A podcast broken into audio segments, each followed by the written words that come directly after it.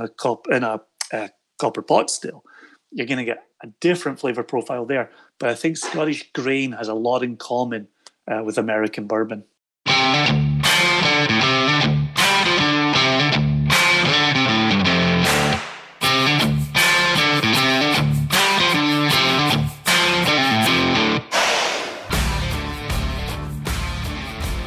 Hello and welcome back to Bourbon Barrel Talk. I'm your host Scott Minton. Today we have with us uh, Single Cask Nation. Um, we're going to be speaking with Mr. Uh, Jason Johnstone Yellin and Joshua Hatton. How are we doing today, fellas? Very yeah. well, thank you. Thanks for having us. Hey, thank you yeah, for coming doing just on. fine. And our co-host today is going to be Mr. Matt Jasnoff. Matt, hey guys, how are you doing? Good deal. Hey, good. good to see you again, Matt. Always good to see you guys. Glad to be here. Good, good, good. Cheers. Cheers. Hey, so to start us off today, could you give us a brief overview? Uh, some of our fans aren't as familiar with you guys as we are, and uh, could you give us give our listeners a little bit more about who you guys are and how you got here that may have never heard of Single Cask Nation? To anyone who hasn't heard of us, this is it's always wonderful talking to a a new audience. So, Single Cask Nation was established in 2011. Joshua and I created the company as, as an American based independent bottler. And whereas the United States has had a tradition of distilleries producing distillate, putting in cask, moving into warehouse, and then that mature stock getting sold on to somebody else, moved from warehouse to warehouse, then reappearing a new label, a new story, a new recipe, call it what you will. And you've never really been able to connect that back to the original distillery and that's been by design. For us in Scotland, we have had an independent bottling tradition going back almost 200 years, where the distillery name remains front and center. So you may fall in love with an independent bottler, Cadenhead, Signatory, Gordon and MacPhail, Single Cask Nation. And you may fall in love with the selections being made by that independent bottler.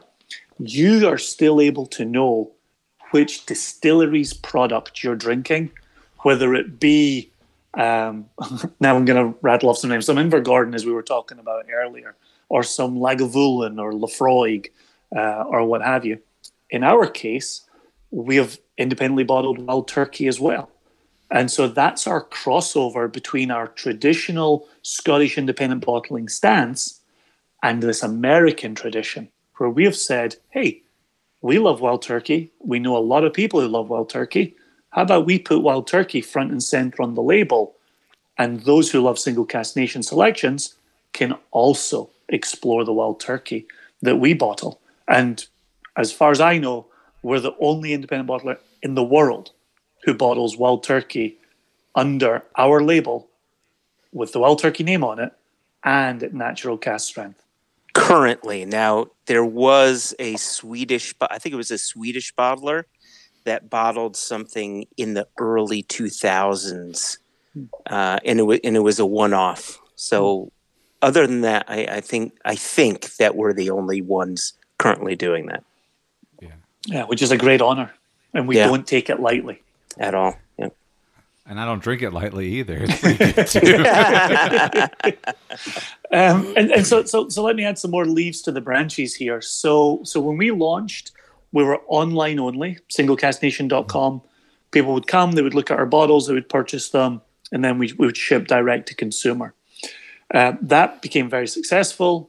Uh, in 2017, we added a retail line.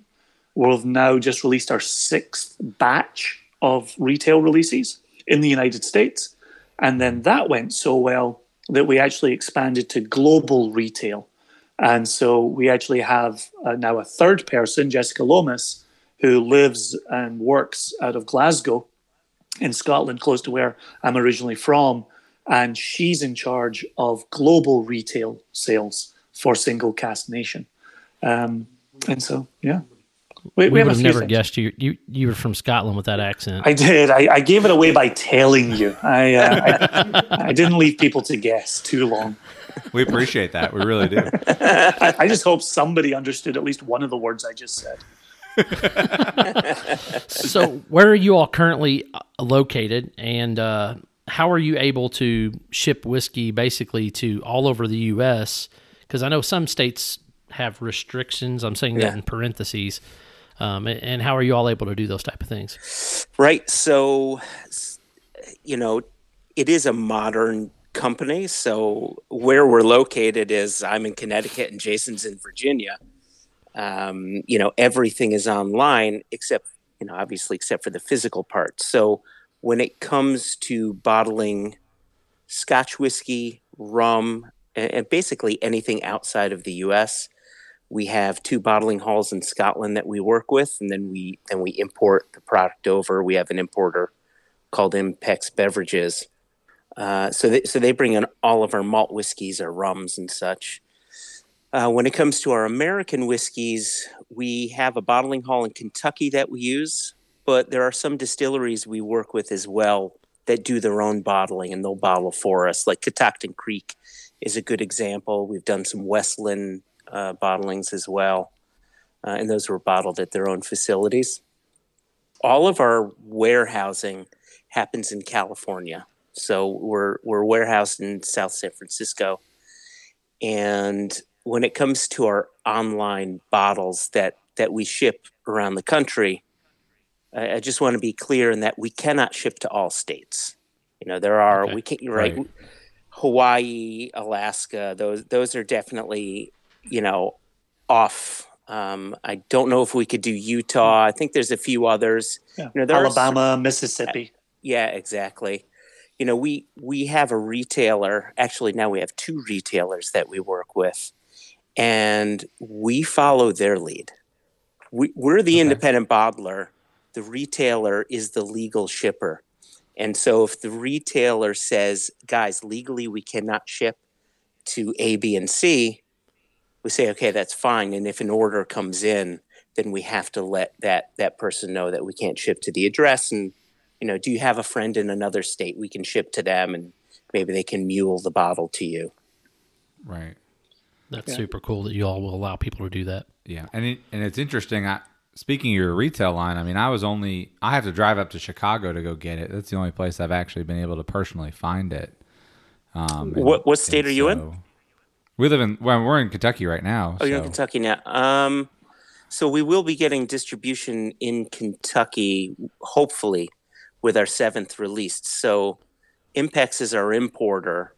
Yeah, Um, and so this is really more specific, uh, you know, to our retail line. So Impex is our, our importer, and they just signed two new distribution deals in Kentucky that Nice. will hopefully allow us to get more product into your beautiful Just save state. me a nine save me a nine hour round trip. I appreciate it. Come on, car trips, road trips are nice. They're fun. Well, now I you just need it- it is- someone like a Binny's or a Warehouse Liquors to support us in Kentucky, the way those big guys support us in uh, in Chicago. if only we knew someone. Maybe we do. Maybe we can figure that one out. Mm. Make it happen, chaps. Make it happen. So, how, how does I I see that you all can become a, a member or have a subscription to Single Cask Nation? How does that work? And are there any specific benefits that come with that? Well, so so how that how that answer has changed over eight nine years. yeah, so so we'll have to do a, li- a little bit of a um, a history lesson here and, in how that all worked. Um, just just know that none of the the benefits were like friends with benefits kind of benefits. That that never happened with our membership. Um, but Oh, I, the- the- I did go home with some people. I will not deny that. Hey, you got to do what you got to do. I understand. right, take one for the team. It is a sales game, right? And I did. So so when we first started the company in 2011, we we would sell memberships, and there were three tiers of membership. So the entry level was $180, and that got you a bottle of your choosing, you know, whichever one we had on sale, a subscription to Whiskey Advocate magazine, a Single Cask Nation T-shirt, and and a shiny membership card. That's And two of these? Yeah, do that. hey, it's Oh, all about the shiny membership is, card. Yeah, and and then No one cares about the glassware.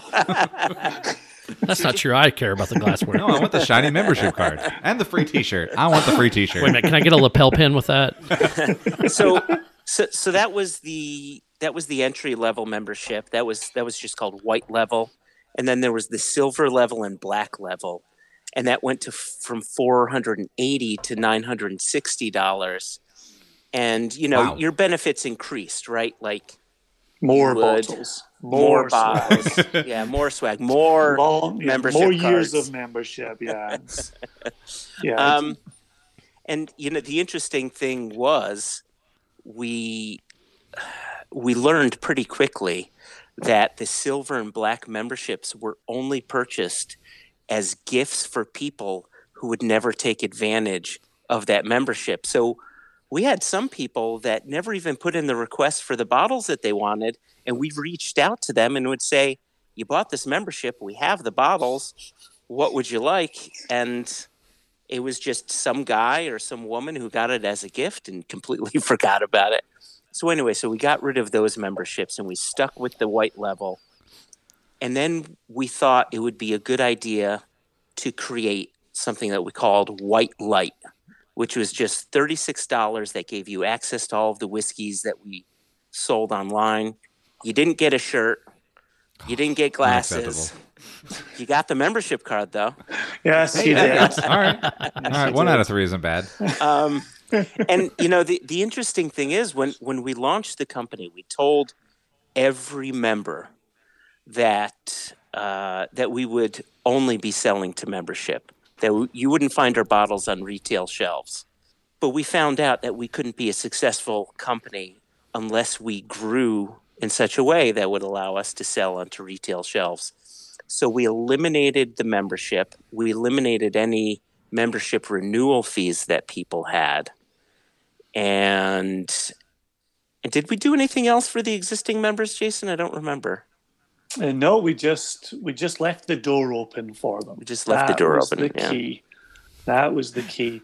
But uh, but so so now it's interesting. Membership is simply going to singlecasknation.com and opening an account. It's just Yeah. your name, and email address, um, and and now you've got the access to it. What we have done though, and why it still behooves people to become members, is now that we've created the retail line we now refer to the online component as our special projects division.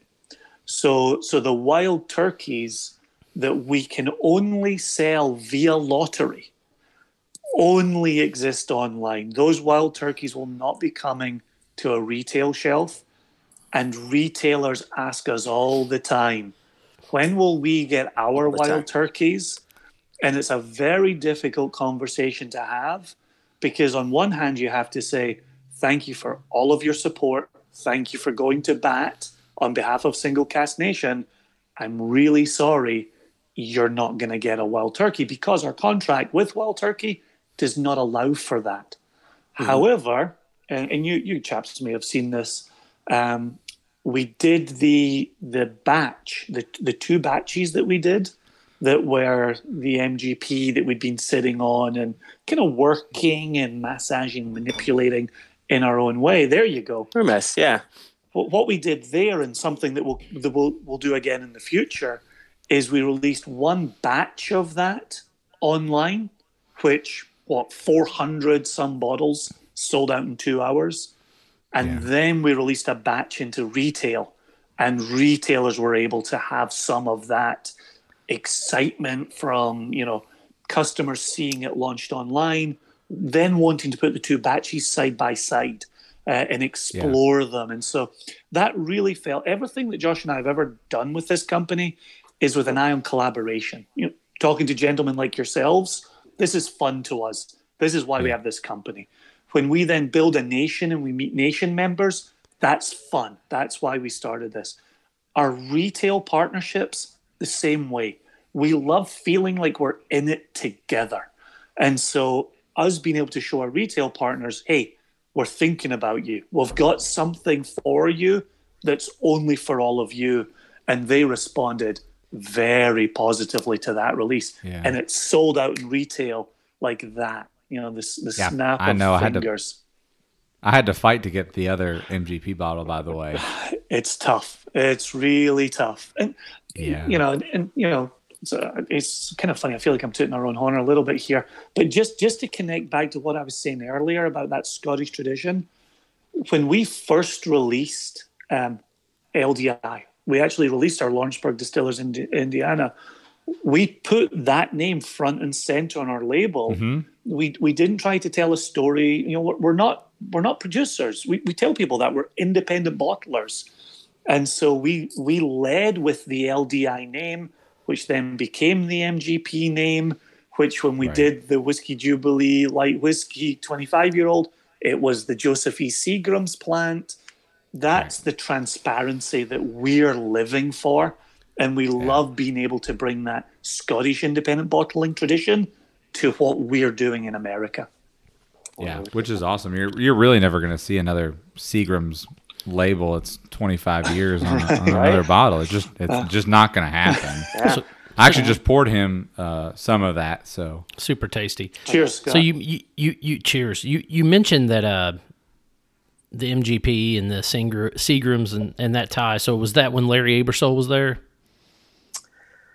Oh, you know, we don't know that name. The the way we accessed our, our MGP was actually not directly through them. Gotcha. So, okay, so you got yeah. it through. Okay, I will say, I'll say this though, that Larry Ebersold name, that's who did Yeah. the consulting with Catoctin Creek when they did Ah. a no cuts run. That's and then we we bought the two barrels of no cuts run, the only two barrels that Catoctin Creek have. We bought those two barrels, combined them because they were 30 gallon barrels, into a 59 gallon ex Kilchoman, ex Sherry hogshead. And so that's our that's our Larry Ebersold connection. so Larry, uh, he was the one that kind of perfected that ninety five percent five, the ninety five five rye There you go. profile that they they make an MGP that's so daggone tasty. um, he's he's the he's the distiller that, that that started that recipe. So That's That ninety five five is so smart. It's it's like drinking magic. I, I Yeah. It is. really I really love it. Yeah. So um, I noticed that on your website, it does uh, make multiple references to you guys making a kosher product, which a lot of people appreciate that from where I used to, from where I came from. Um, and so, can you tell us how that just separates you guys a little bit? Because I know that that's a rare and unique, you know, kind of aspect about you guys that I mean I appreciate as well as a lot of other people I've introduced you to. Um, well, the way you're describing that makes me think we need to recheck our website because because what while while we that are sounds like us. it does sound like us. Right. So we are a uh, a, a half a half Jewish owned company. So so that's me. Right. Jason still has his foreskin. Um, But the but the night is young. the night is young. The night is young. But you know, we we've we have always uh, we've always Oh, like, We lost The Matt brisk. on that one. sorry, sorry. Matt now has an image he did not want at the start of this podcast. It's a real small I'm one. gonna, though, I'm gonna drink more. It'll he's go. he's he's European. He has his foreskin. Shit, it doesn't have anything to do whether he's Jewish or not. He's European. It's my little beret. I don't know what to tell you. Look, it could be worse. It could have been a five skin.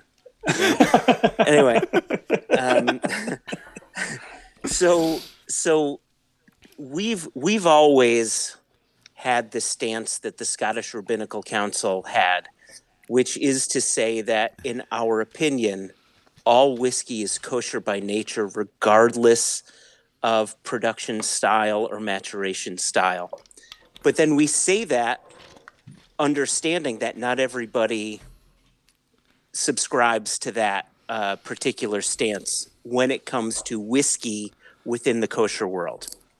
So, what we've always done from day one is A, make sure that we never kosher certify our whiskeys because we feel that that goes against our stance of whiskeys are kosher by nature.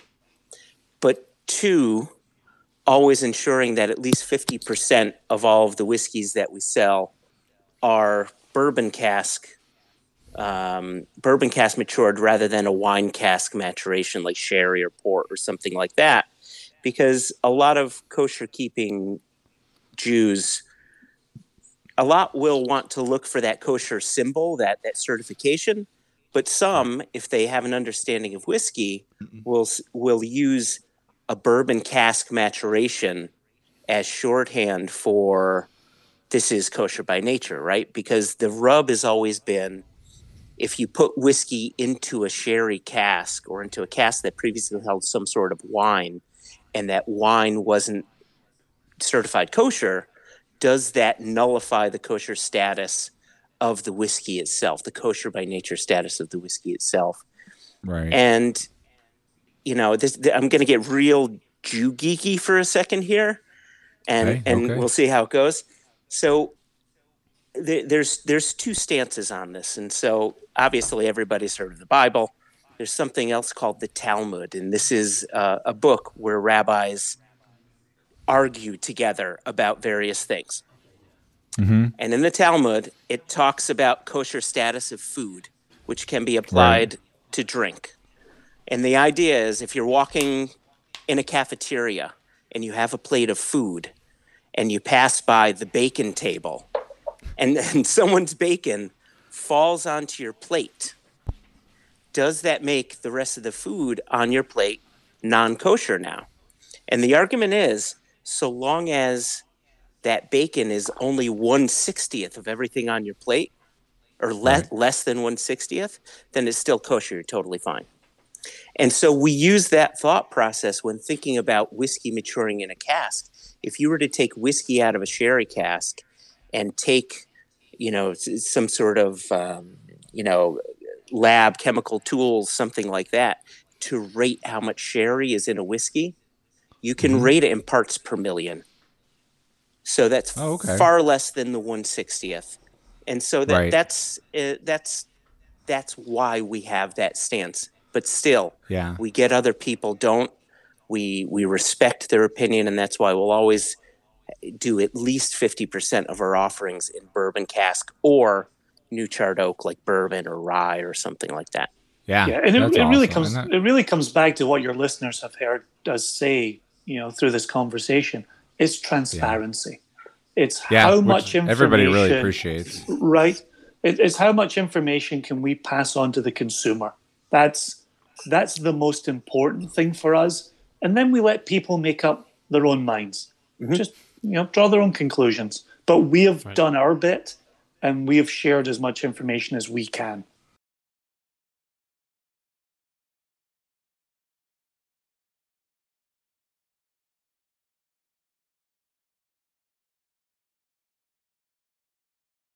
So, can you guys give us um, an idea of the range of products that you all carry and, and, and that you've put out? Just like I said, this is a lot more for you know our listeners to find out more about you guys and things like that. Obviously, we're we're obviously many alcoholics over here with what we're carrying on right now. We're drunks. Alcoholics go to meetings. That's we've, true. We've decided this over and over There you go. again. True fact. I forgot. My bad. There there is a clear separation. It was a very clear. Alcohol alcoholics are quitters. Is that Wow, what you, you said? just smelled booze and you're drunk already. Good job. I, I- alcoholic is a hard word for me to say. I don't even know why. It really is. yeah. Yeah, I always tell my kids I'm like a chocoholic, but for alcohol. um, yeah, so, so to, to answer the question, but now that we've had our own little chance to riff here, um, when we launched, because we were launching as this American independent bottler in a Scottish tradition, we wanted to be known for Scotch. That was hugely important to us. And so I couldn't even give you a number, but the, the first bunch of releases we did were all Scotchies straight out of Scotland. And once we started to, to get a little bit of a following around those Scotch selections, then we started to explore. We, we got some single malts uh, out of Ireland, out of India. Uh, we then partnered with Westland on some of their single malts, and and then with the whiskey jubilee, we started playing around with American spirits as well. And then the whiskey jubilee selections took on a life of their own. Then we started adding the LDI, the MGP. Josh was showing us Angostura rum. Ooh, Um, we added some mezcal. that's coming soon. It is Thursday. Well, I don't know when you go live, but yeah, the 21st, May 21, Yeah. uh, we will have launched an Angostura rum that I'm anticipating is going to sell out real fast as well. Maybe not five minutes. We have 300 some bottles of it. Yeah, that's a So good Um, six. Maybe six minutes. So, so yeah, so, seven on the long so- side. So the thing that we always say That's is what she said. We. I knew somebody couldn't No. resist on that one. He he said six. She said two. Matt's got his wife convinced that The this end is the- six inches. At the end of the day, the stopwatch broke. It doesn't matter. Listen, if there's a ruler but- tattooed on it that says it's this big, it's that big. All right. I don't care what anyone says. Yeah, his wife has a sign next to the bed that says you have to be this long to write this. So to conclude the answer, No, uh, but um, when we launched the single cask nation, it was with an eye to what could we find in a cask, and so nothing was off limits so long as it was in a cask. Uh, we just had to build the reputation, build the following, and build a nation that would trust us on our selections, whatever those selections were of. And we're very lucky. That's where we live now, where now we're getting calls. Can you do Armagnac? Can you do cognac? ooh, are you Can gonna do you an do Arm- sherry? Ooh. And the Armagnac would be awesome. Right? Everybody loves a good yak. Um, I'll tell you what, actually. So the your twelve your twelve year old Glen Moray was Mm. was the first bottle that I actually bought from you guys, and that's Oh, what kind of got me hooked on that.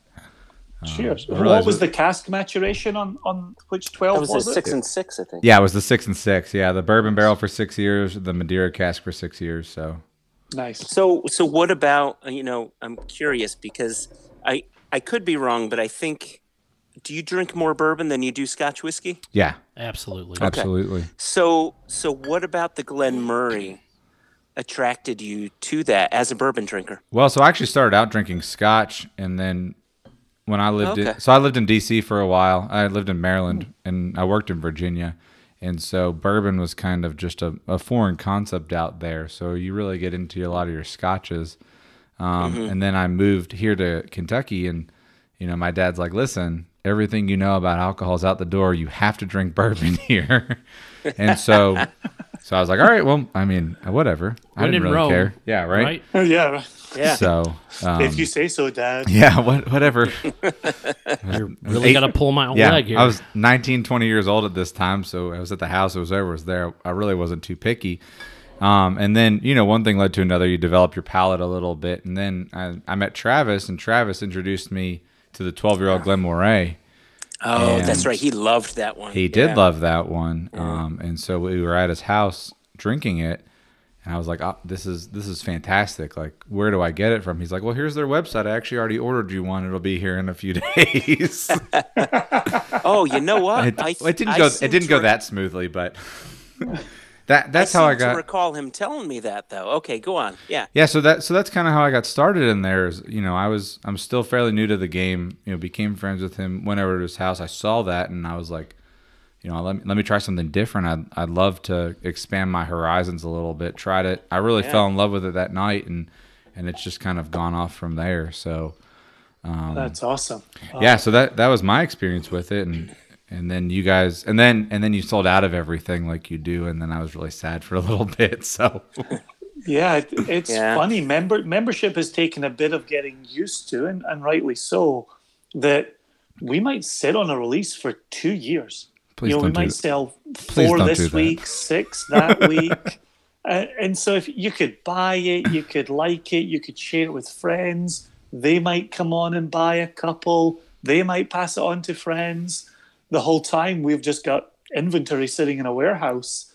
And now, yeah, if, if you don't jump on it at 12 noon on Yeah. the day of its release, It's gone. you're you're not getting second chances. yeah, and um, it's it's become a bit serious. And and you also ask what's one of the things that caught my eye on this. The main, the second main thing that caught my eye on this was other than it was an independent bottling of a Glen Moray, was that you did it at a barrel proof, and it's not very often that you can see a single barrel Scotch on the shelf that sits at a barrel proof.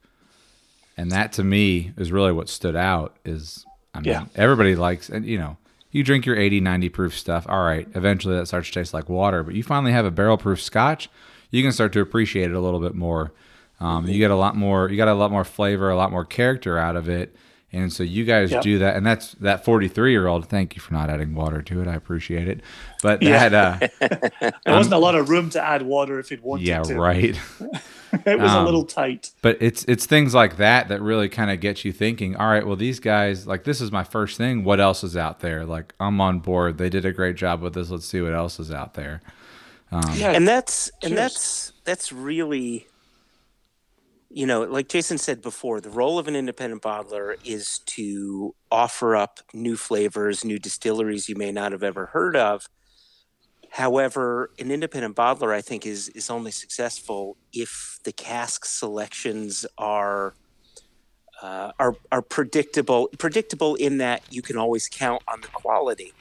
And and it's really important to us to ensure that everything passes the would you drink it any day, every day kind of test because people come to, you know, some people are loyal to distilleries and some people will find an independent bottler through a distillery, right? If you're a Glen Moray fan, you you might look for Glen Moray with us and Glen Moray with Gordon MacPhail or someone else.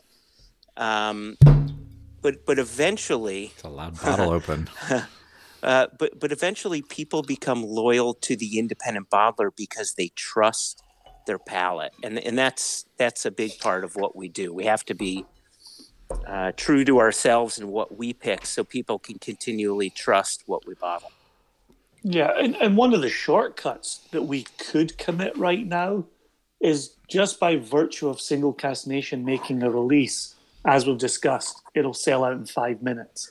There's there's a very small window right now where we could put anything in a bottle and it would sell out in five minutes. right. But you only get to do that so many times. And when you then lose trust with an independent bottler, there's there's no going back. Right. Uh, and so yeah. and so we we continue to be very careful. We continue to only put the best available to us into bottle, and because Peace Nation, they know they can buy in that first five minutes.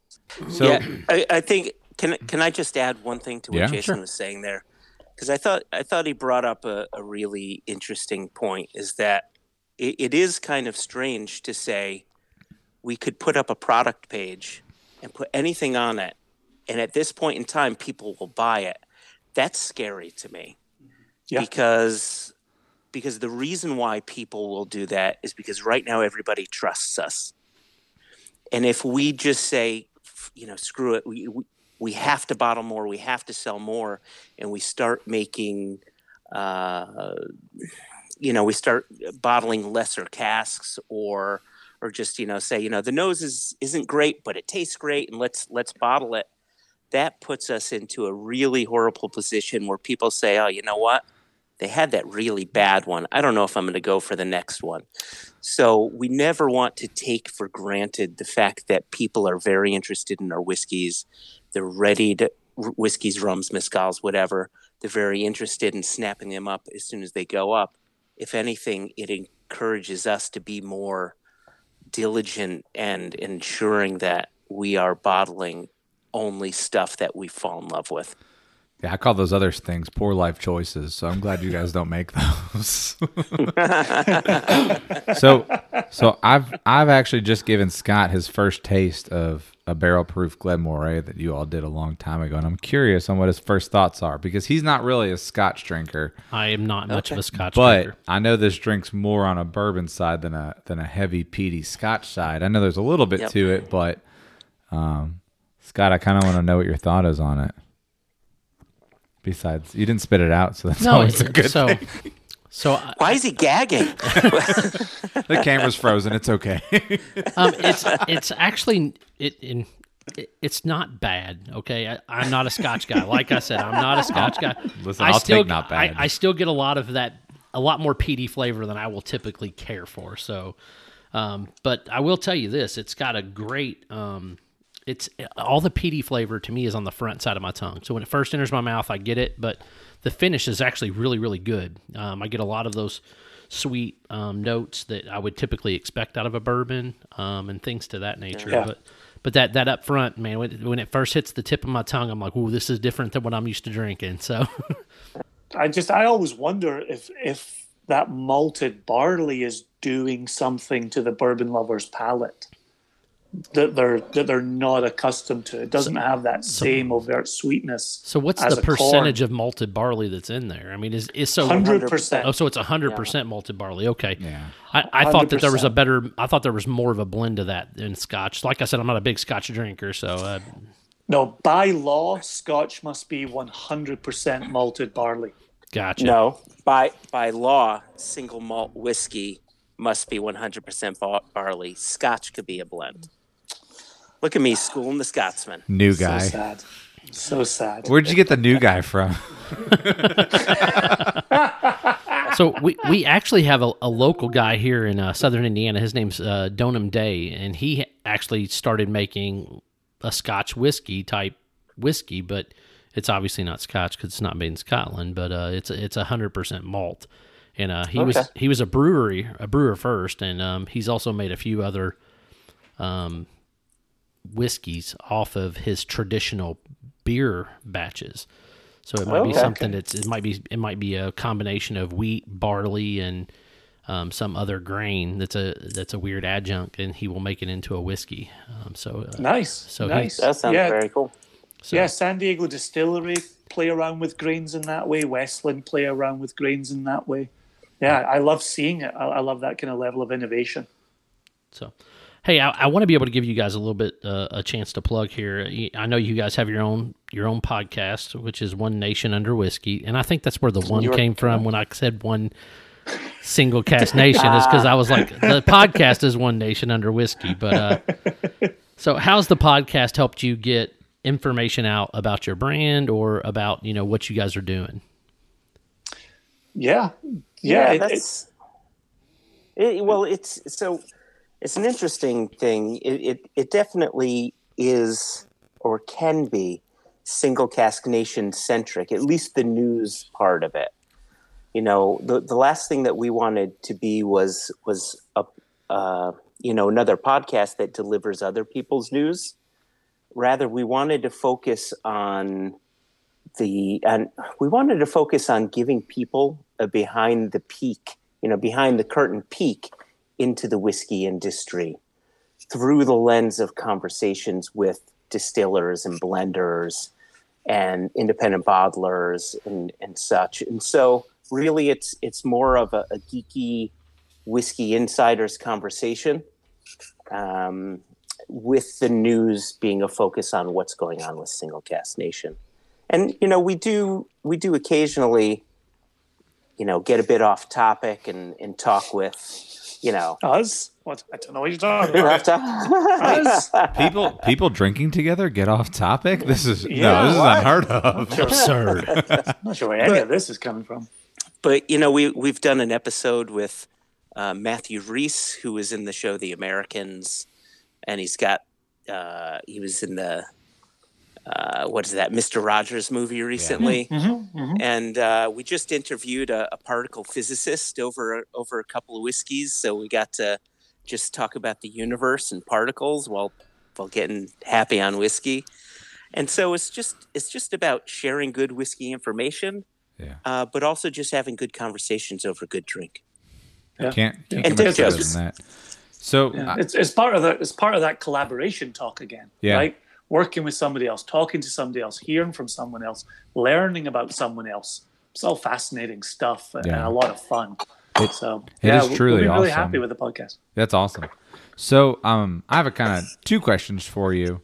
Um, one of them is going to be so Single Cask Nation as a brand. You know, where do you kind of see yourself five years from now? I mean, do you technically like is your plan to te- to have that retail line in you know a majority of states across the United States? Are you are you guys happy with where you are right now? I mean, I'm. I mean, I'm happy with where you are right now. Please don't change it. But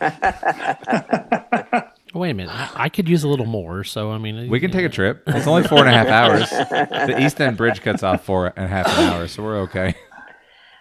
So, Josh, maybe you can answer this. Why don't you dive in a little bit more about the whiskey Jubilee product and what has that done for the for the brand? And please bring it back.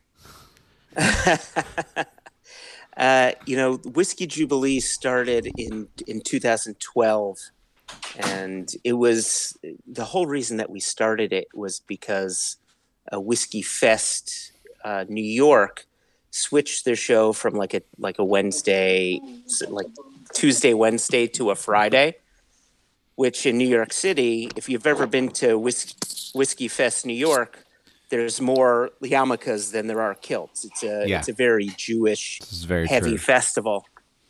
And so I've been there one time. when okay, so so you know what I'm talking about. I do. And um, and so in 2012, when that happened, we had a lot of the producers and uh, importers and such reach out to us and say, "Hey, you guys, you're the Jewish whiskey guys. Can you can you do something for us?"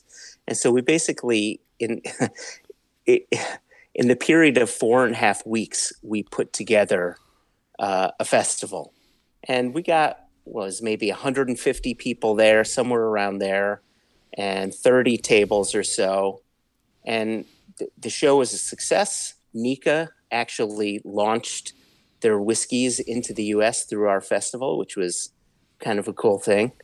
Um, but in year two, we wanted to take that idea a little further and do something in the U.S. that no one was currently doing, and that was re- release a festival bottling along with that festival. Now, outside of the country, you can go to Whiskey Live Paris and enjoy the show and buy the Whiskey Live Festival bottlings right there at the show without issue because the French laws aren't as silly as some of our U.S. laws. Um, so what we did is we we ran the Whiskey Jubilee bottles through the retailer that that sells their single cask nation or you know that ships their single cask nation bottles. And if you look at the first bottle, I'll show it to you. Of course, the listeners can't see it, but our first bottle was was this guy, which was a uh, a 15 year old Heaven Hill. I know. I'm telling you, I've been trying to find that. Yeah, Good luck. This goes for four thousand dollars. I know. You keep on rubbing it in. Jesus. You act like you have some kind of benefits because you own the company or something. Yeah, right. I know. This, this, Well, I've got this may be 13 my- more in the back. This may be my second daughter's bat mitzvah. We'll see. Anyway, um, Whoa! I'm just That- joking. listen, Believe that's a- that when I see it. Yeah. Whoa. I do I do not flip our bottles. Anyway, um, and so and so what we did is we had our in-house designer Come over and pick it up. Mo. uh, we had our in-house designer Mo just create this guy hanging out on a brownstone stoop drinking whiskey, and then year two, shit, and then year two, he met someone. And so this is so year one was the Heaven Hill. Year two was a collaboration we did with with High West. And so actually Dave Perkins at the time uh, gave us some whiskey to play with and said, "Why don't you create a whiskey for your festival? Create the blend, put it in front of me. If I approve it, let's do it." And so this was a combination of um, uh, six-year-old rye, eight-year-old bourbon, twelve-year-old light whiskey, all of it from MGP or LDI. Yeah. Yeah, that was the first Um, time we were introduced to light whiskey. Yeah. Fell in love with the category. Yeah. and then and then with each festival we changed distilleries or we changed what what cask type we we would go with if we went with uh, distillery a second time like we've done a couple westland ones um, and it was just a good way to to get people excited about independent bottling um, and yes it was a way for us to highlight single cask nation. The only way you can get whiskey jubilee bottling is if you went to the single cask nation table. You get a taste of it. You put your name on on a sheet of paper with your email. The next day or a few days later we would email you a url and then you had 24 hours to purchase it. And if you missed purchasing it, then we go to the next people on the list. And believe it or not, there are a lot of people who missed purchasing even though they put their names on the list because they probably forgot they put their name on the list. Probably at that And then when they, they received did. an email I from like, us, I like Matt shaking his head at that one with his head in his hands. Well, it, Like, uh, Well, for me, it's kind of similar too. For the for the for the happiness bottle, um, I didn't get through the first time Or the second. or the second time, but then like literally like a week after you guys had already said you were sold out, like I got an email from you guys saying, "Hey, by the way, we, we, you can have a couple Yeah. of bottles," Yep. and I'm like.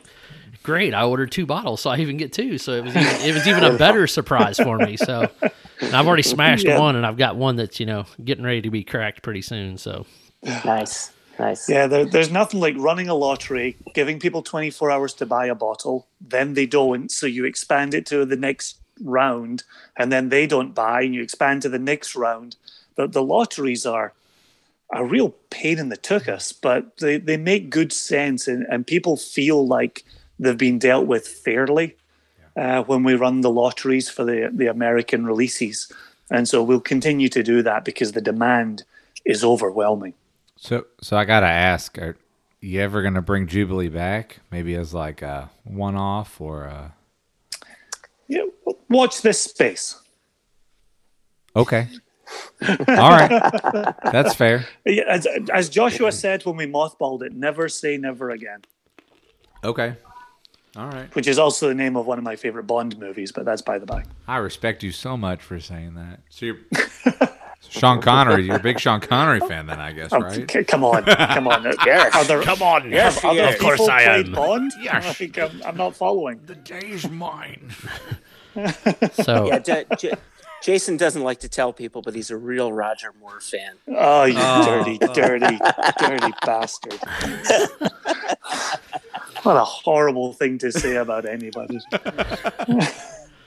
oh goodness, it's like saying I like Pierce Brosnan. Yeah, that, that, Pier- Yeah, hey, that's listen, when I- Pierce was a pretty boy, so yeah, he was all right. I stopped watching Bond movies uh, during the Pierce Brosnan years. Yeah. So hey, I, I always talk about you know a favorite kid. You know, so uh, you guys have released a lot of products over the years. So is there you know a couple of bottles that are kind of special to you in the old heart and w- Yep. w- which ones are they and you know uh, is there any way of of, of us getting one? also also on, on a side note, you, you're a big George Lazenby fan, right? You know, you know, like what? What could I say? I mean, how, how could you uh, not like Her Majesty's Secret Service? But You know, to this day, I have still never seen it. I don't blame will you. not be changing through the rest of my days. that's fine. I can respect that. Um, yeah, actually, I, I, an absolute go-to bottle for me um, is our first Chicago Jubilee bottling. Oh, that, yes. Yeah, that that was an eight-year-old American light whiskey that had spent time finishing in an ex IPA cask that was an ex rye cask. Uh, and we'd used the rye in house, we'd used the IPA in house, and we put the light whiskey into that cask. And then we bottled it at what, 65.1%? You were talking earlier, Matt, about, you know, what do you call it? Barrel proof. Na- We call it natural cask strength. Right. Um, you know, as it comes out the cask, that's what went into the bottle. I love that. And uh, yeah, 65.1. What I love about it is light whiskey has got this wonderful orange gumdrop quality put into the cask that had held the IPA beer. You got this wonderful citrusy hop oil running through it. Oh, nice. And then and then the malted sweetness from the beer added to it. So you had this multi beer sweetness meets orange gumdrop spice meets um, uh, hop oil citrus quality. Yeah. It, it's for me. I, I return to that again and again and again, and we sold that for eighty five dollars a bottle. I, I mean, I have 85 bucks. I'm more than happy to pay shipping too. yeah, that's kind of interesting. You mentioned you mentioned that because it's technically a, a third fill on that same barrel, then correct? Exactly. And that's kind of a unique. That's kind of a unique process because you'll have um, I don't know, in, in my kind of experience, a lot of people shy away from a third fill barrel at some point. They they basically think, well, the second time you use it, it's done. It's got nothing left Yeah. in there. So what Yeah. made what made you decide to to take that risk? I mean, obviously it paid off, but So for us, it wasn't so much about the wood influence. We really didn't need the oak. Mm-hmm. What we were really chasing was the rye that was in the pores and then the IPA that was in the pores. The IPA beer had also been matured in the cask with fresh mustard seeds. So, Okay. so when you then have this light whiskey, you're just looking at drawing that kind of alcohol, um, ABV extraction from the pores. That's what we were looking for. Um, and so we didn't need very long on that finish at all to really pull some of the flavors that we were hoping for. yeah, Um, and then actually, those two batches that we released, there was a cask. One of the casks in that batch came from that prior ex- experiment as well, um, and had never been used as a single cask. It only went into the batch. And uh, one thing I want to point out, because Jason, you'd mentioned the fresh mustard seeds in the cask. Mm-hmm, I I want to be really clear about that. So we bottled the IPA. So we worked with Schmaltz Brewing, who their beers are Hebrew beers. Yeah. Yep. Um, and so their brewer put in their Hop Manna IPA with the fresh mustard seeds, but the he told us the mustard seeds weren't there for flavor; it was a texture thing. And so when you taste the beer, you get this really luscious texture in a beer that's you almost get a stout-like texture in that beer, like you you know, which is unusual to get a stout-like texture in an IPA. Um, Yeah, but from that a seed. from a seed, but that the flavor of the mustard was never imparted into the beer and was never imparted into the whiskey either. Yeah. That, that's so odd because I was going to ask you if that was more for a, a smoothness for the beer than what it was the actual thing. I, I was a brewer before I got into whiskey, um, so Oh, I'm. I'm a big, big beer guy um, in my previous life. Um, but now I've moved on to bourbon because it's way less calories. Bigger and better things. I get it. It makes sense. So, but uh, so I- You made a right choice. but while you were talking about that, all I could think about was, man, I bet that would be great with a Scotch egg and some Colman's mustard. oh, I bet that would. I bet that would actually be really good. Well, so so what we actually did was at, at one of the New York Jubilees, we released the beer, and then at the following uh, Chicago Jubilee, we released the whiskey. And and then what I would do when people came over to my house is I would pour the whiskey next to the beer. Uh, and in Scotland, we call that a half and a half. I, I don't know. You over here, you call it a boilermaker. So, Um, so we're taking Now, a road Boilermaker trip. is when you drop it in, though. No, see, that's a myth. That's an absolute myth. a, a Boilermaker is just serving on the side. A lot of college students have taken to dropping it into the beer, but no, that's a myth that you have to drop a Boilermaker into a beer. Fair enough. This is serious business. I'm not going to take this line down. Hey, that's right. Christ. You It's like what? the old school Irish car bomb. You know, you drop it into the See, Guinness. yeah, you know, Uh, and that yeah. that was the drop in. That Oh. that by its very nature. Yeah, the Irish love that name, by the way. So just passing that on for my Celtic brethren. but but yeah, see when you see when you pour the Jubilee beer next to the Jubilee whiskey with the cask in common, it's phenomenal, absolutely phenomenal. And I just poured my last. I'm not gonna lie. I've never actually seen the Jubilee beer before. I'll tell you something, Matt, because I like you. Um, it was the the selling and shipping of it was a disaster, absolute disaster. I mean, I can We only broke- imagine. Yeah, we we destroyed more beer than we got into houses. It was a disaster, um, and that's the beginning, middle, and end of that story. It was a disaster. I don't know. Maybe, maybe one day I'll run across a bottle of it, but we'll see. I'd be surprised, That's fair. unless you're going through a garbage can or a recycling bin full of broken brown glass. So, yeah, that was it. Was really disappointing, but phenomenal beer. I think I maybe had twelve of them. Yeah, And I- the and I only drank it- twelve and of I drank it. existence. Yeah, well, and Joshua had twelve, and I think that was about it. The I have- rest I got have- smashed.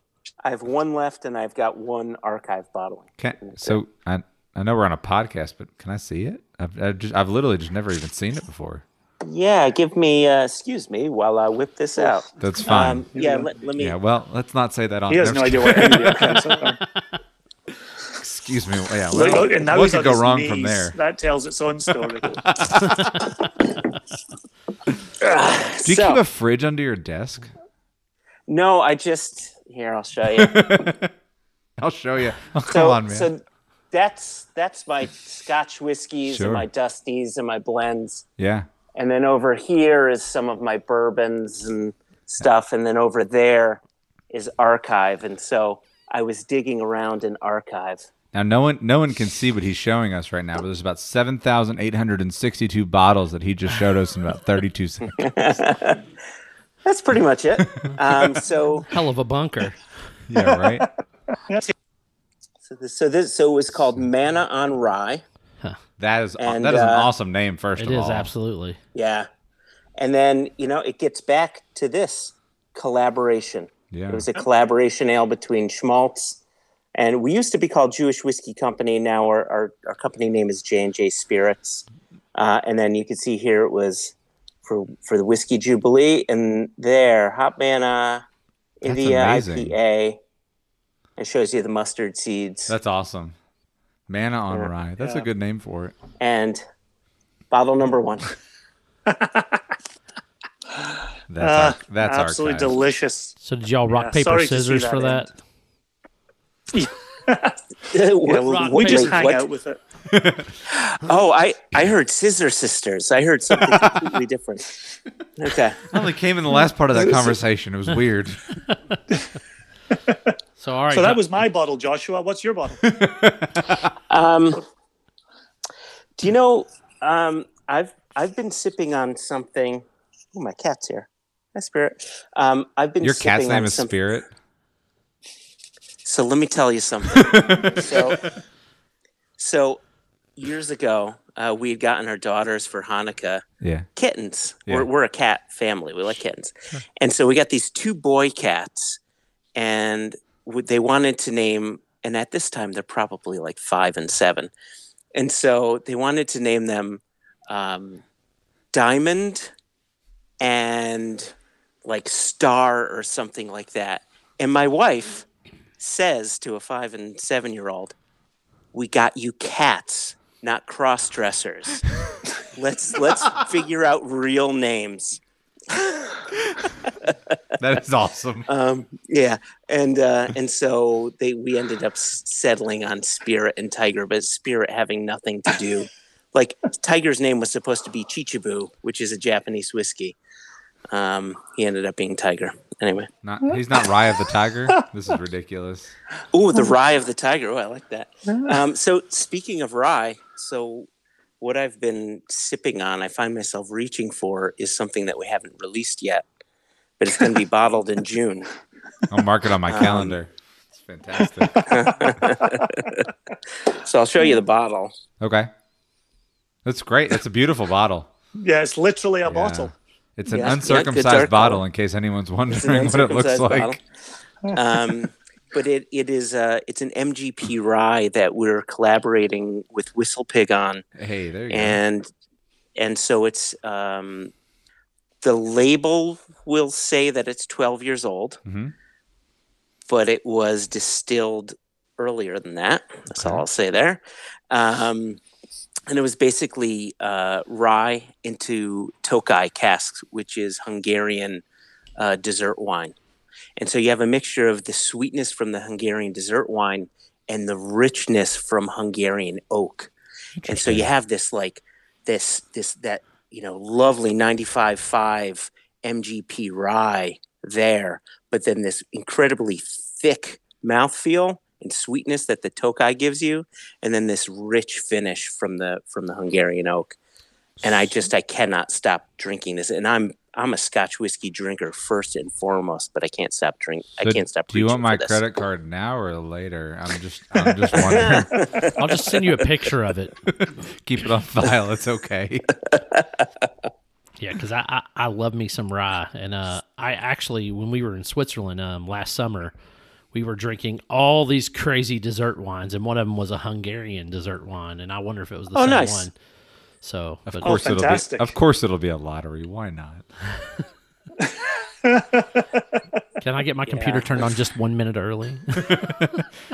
You'll get entered into the lottery just like everyone else. Oh. God, You're not That's better exactly than it. Yeah, you'll have you'll have 48 hours to get your name down, and then it's the luck of the draw. There you go. Yeah. It's a- I had a And dollar it's- for every it- time I heard that. And the- the strength the strength is going to be somewhere in the the mid to upper 50 we don't know the exact strength right now Sure. so the label the labels will actually be handwritten in with the abv whatever it happens to be on the day of bottling Okay.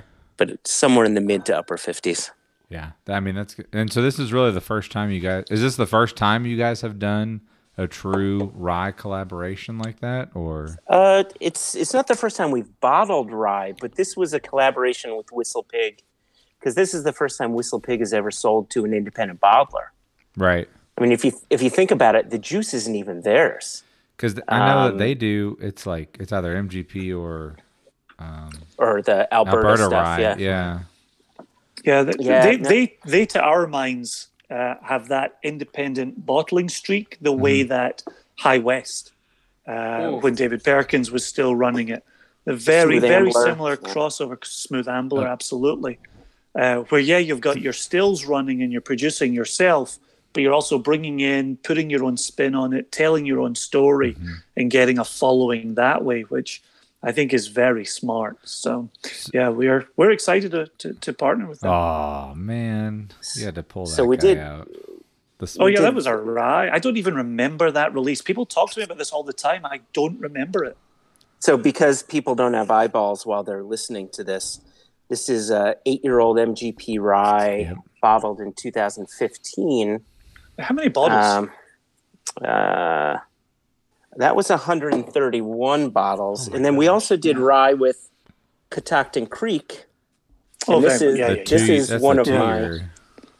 When you had asked what is what are some of your favorite bottlings, Mhm. this Catoctin Creek two-year-old is high. Um, it's in my top three of all the whiskeys we've bottled, and that includes our, that 43-year-old Invergordon, our 28-year-old Bunnahabhain, and like this is just liquid magic. yeah. I mean that Yeah. even, but the two-year-old milk and honey you all just did was was pretty tasty too. So Yeah. Cheers! Yeah. Yeah. You, did your bottle come Yeah, in? no, Oh. I I actually didn't get there in time, but a, a friend of mine got it and he sent me a sample Awesome. of it. So Awesome. Nice, good. um, Good. Awesome. Yeah. Glad glad to have that level of sharing going on. Yeah. Yeah. the online version was ex rum cask, yeah, and the retail version was ex bourbon cask. Ooh. But that milk and honey spirit is Yeah. so good. yeah, I I uh, I will get the bourbon cask next uh, next on my list. Right. Hey, so Yep. But um, keep keep your eyes on retail. all right, fine, another road trip. Let's Chicago. Chicago. Here we go. um. So and and then I I also wanted to touch base with you. You mentioned um, High West. What do y'all think of their campfire? Because that was the closest to the Scotch whiskey that I've ever tasted from a bourbon, and it was a little strange. And what did you all Yeah. think about that? Well, I'm I'm a bit biased. Uh, when that product was de- being developed, I was on the tasting panel for it. If I told you, I wasn't surprised.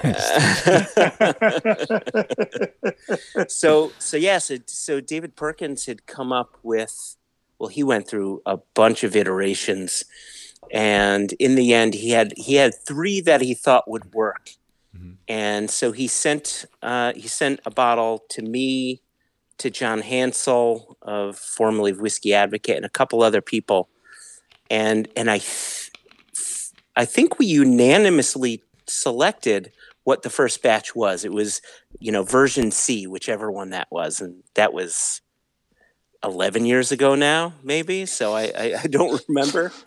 But uh, to answer your question, I thought it was fantastic because it took people out of their comfort zones. Yeah. And that's Yep. one of the things that I liked about David Perkins is that he enjoyed taking people out of their comfort zones through the lens of really good whiskey. I mean, it's always it's always about trying new things, and Yeah. and, Yeah, and what a brave move and what a smart move to introduce peated scotch to American spirit. Like, yeah, that's that's just mad genius sitting at home, wondering what he can get away with, Yeah. and just and just doing it. He, he had such a terrific palate. Um, Yeah. That yeah, yeah, we're we're very dear friends of of David. That's awesome. So I've got one more question for you guys, and then uh, we'll we'll start to wrap up. So what one of the new uh, one of my new favorite crazes is a, a toasted barrel. Have you all looked into doing something in, in that avenue or route?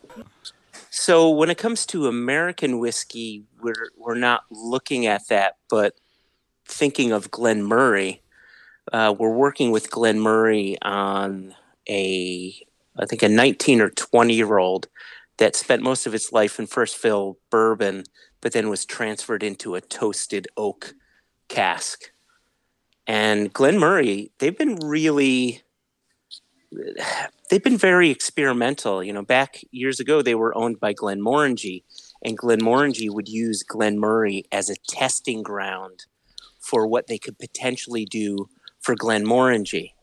So you can find a lot of really interesting things in Glen Moray's warehouses, and they had a huge amount of just you know new charred oak, toasted oak, heavily toasted oak. Uh, you know, just to see what would happen with the spirit and I think it's absolutely lovely. I've got a few Glen Morays up there that are all like 16, 17 year old new charred oak, and it's magical.